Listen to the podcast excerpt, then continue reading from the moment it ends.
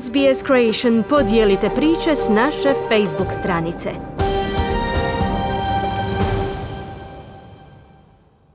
Radio SBS, program na hrvatskom jeziku, ja sam Kruna Martinac.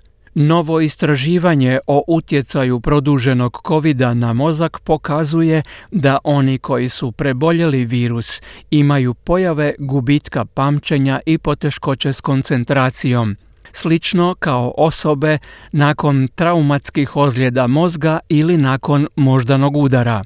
Australska znanstvena studija također je utvrdila marker oštećenja mozga, što bi moglo pomoći u ubrzavanju liječenja posljedica produženog covida. Prilog Filipe Carisbrook i Tine Quinn. Dvije godine nakon prve zaraze COVID-19, Judy Lee i dalje ima za posljedicu brzo umaranje i takozvanu maglu u mozgu. Things that I used to know just doesn't Stvari koje sam znala jednostavno mi se ne vraćaju. Ne mogu ih se sjetiti, pa čak ni samo riječi ili pokušaj sastavljanja rečenice. To je kao da vam je nešto na vrhu jezika, ali ne možete uobličiti u riječi i izgovoriti. 38-godišnja Judy je na menadžerskoj poziciji i ima produženi COVID. To ju je onemogućilo u radu i ograničava je u svakodnevnim aktivnostima kao što je skrb o djeci i obitelji. So my partner's had to single parent for um, Moj partner je morao postati samohrani roditelj u posljednje dvije godine i to je bila stvarno velika borba.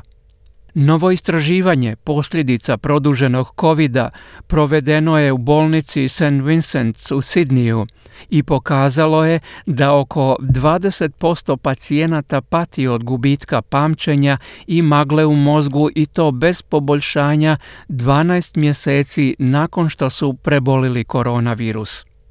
Profesor Bruce Brew je neurolog u bolnici St. Vincent's i jedan od autora ove istraživačke studije. It is impactful on, on patients. Uh... And it's more impactful the more cognitively demanding your mental activity is in your... Utječe na pacijente i to je utjecajnije što je mentalna aktivnost u profesiji pacijenta kognitivno zahtjevnija. Istraživanje je pokazalo da osobe koje su prebolile COVID-19 nisu nužno imale teži oblik koronavirusa.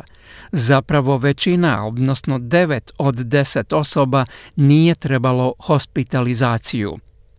Profesor Steven Fo jedan je od voditelja klinike za dugotrajni COVID u bolnici St. Vincent i svaki tjedan prima 8 do 10 novih pacijenata s posljedicama ovoga oboljenja. What we're seeing um, is mostly younger people, even though it's at higher risk in older people. Ono što vidimo jest da se uglavnom radi o mlađim osobama, iako je veći rizik kod starijih osoba. No uglavnom se mlađi ljudi vraćaju na posao, pa se posljedice očituju. Znanstvenici koji su proveli istraživanje i objavili studiju također su utvrdili marker kognitivnog oštećenja – toksin na određenom mjestu u mozgu što otvara mogućnost prenamjene postojećih lijekova za liječenje takvoga stanja. That's going to help us um, target treatments. We can use some drugs already off label and it means that to će nam pomoći da odredimo terapije. Možemo koristiti neke lijekove koji još nisu odobreni, a to znači da bi osobe koje dođu u našu kliniku mogle i sudjelovati u istraživačkim ispitivanjima ovakvih lijekova. Probavanje takvih lijekova osobama poput Judy Lee pruža novu nadu. It's just fantastic. I'm yeah, really hopeful for myself, but especially for my children. To je nevjerojatno, stvarno se nadam da ću biti bolje, ali posebno se veselim za svoju djecu jer želim biti uz njih. Zvuči vrlo obećavajuće da imamo trag i nešto za isprobati. Mislim da mnogima od nas treba samo malo nade. Ministarstvo zdravstva Novog Južnog Velsa procjenjuje da će između 10 i 20% osoba koje su preboljele zarazu koronavirusom razviti produženi COVID. Očekuje se da će od produženog covid bolovati oko 1,4 milijuna ljudi diljem zemlje.